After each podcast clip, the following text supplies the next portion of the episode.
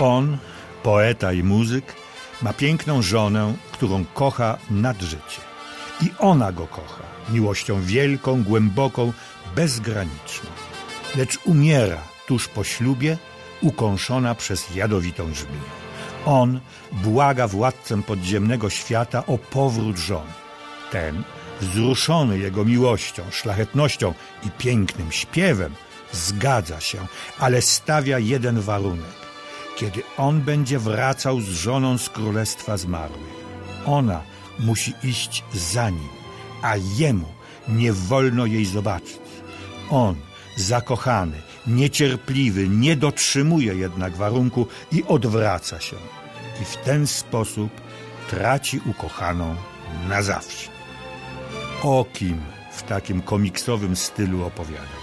Rzecz jasna o Orfeuszu i Eurydyce, których tragiczne losy przedstawił w zbiorze opowieści mitologicznych Przemiany wielki poeta starożytności Owidiusz. Ale co to ma wspólnego z filmowym Odeonem? Wprawdzie wracam w nim do przeszłości, ale nie aż tak dalekiej. A jednak losy tej pięknej i tragicznej pary mają wiele wspólnego z bohaterami i opowieściami filmowymi. Jeśli nieco uważniej przyjrzeć się fabułom filmów dawnych i dzisiejszych, małych i wielkich, bez trudu spostrzeżemy, jak często mit o Orfeuszu i Eurydyce w różnej, czasami szczątkowej czy bardzo przetworzonej postaci na ekranach się pojawia. Ale raz pojawił się dosłownie i niedosłownie w sposób niezwykły, rewelacyjny, porywający. Zachwycił widzów i krytyków, przewędrował cały świat, obsypany został nagrodami, że wymienią tylko złotą palmę w Cannes. To Czarny Orfeusz z 1958 roku.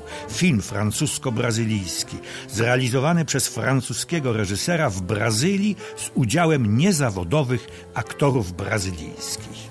Antyczny mit wpisany został pomysłowo i inteligentnie we współczesne Rio de Janeiro, szczególnie jego biedne dzielnice oraz w szaleństwo sławnego dorocznego, niemal orgiastycznego karnawału w rytm zniewalającej samby i bossanowy w bajkowy korowód fantazyjnych kostiumów.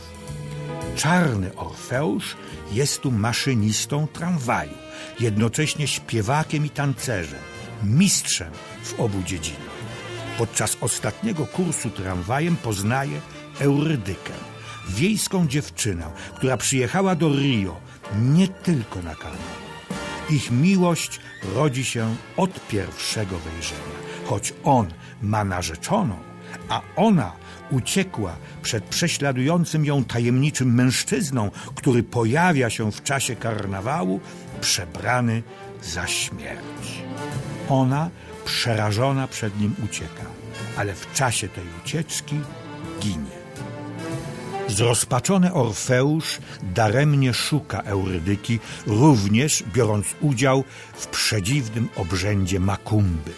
Nad ranem odnajduje ukochaną, martwą w kostnicy. Niesie ją na rękach na wzgórze, by wschodzące słońce przywróciło ją do życia. Lecz stojąc nad przepaścią, potyka się i spada, ponosząc śmierć na miejscu. Film kończy się symboliczną sceną. Młody chłopak gra na gitarze Orfeusza i śpiewa jego piękną balladę na cześć słońca, rodzącego nowe życie. Film Czarny Orfeusz jest nie tylko oryginalnym, szczególnie na tamte czasy, przetworzeniem znanego mitu o miłości i śmierci, o przemijaniu i nieustannym odradzaniu się życia, ale przede wszystkim niebywale żywiołową opowieścią, tętniącą muzyką, mikrozdarzeniami, przepełnioną ludzkimi namiętnościami, nad którymi króluje odwieczna ludzka żywotność i odwieczne fatum, przeznaczenie. Niebagatelną rolę pełni tu też sceneria, w której toczy się akcja. Egzotyczny, ale nie pocztówkowo fotografowany krajobraz, prawie dokumentalne zdjęcia miasta i jego przedmieść. Dwa lata trwały przygotowania do realizacji tego filmu. Spośród setek kandydatów do roli głównej Orfeusza wybrano Breno Mello, zawodowego piłkarza brazylijskiego. Eurydykę zagrała Marpesta Down. Reżyserem i współscenarzystą Czarnego Orfeusza był Marcel Camus. Oparł się w głównych zarysach na sztuce teatralnej Orfeu do Carnaval brazylijskiego autora Viniciusa de Moraesza.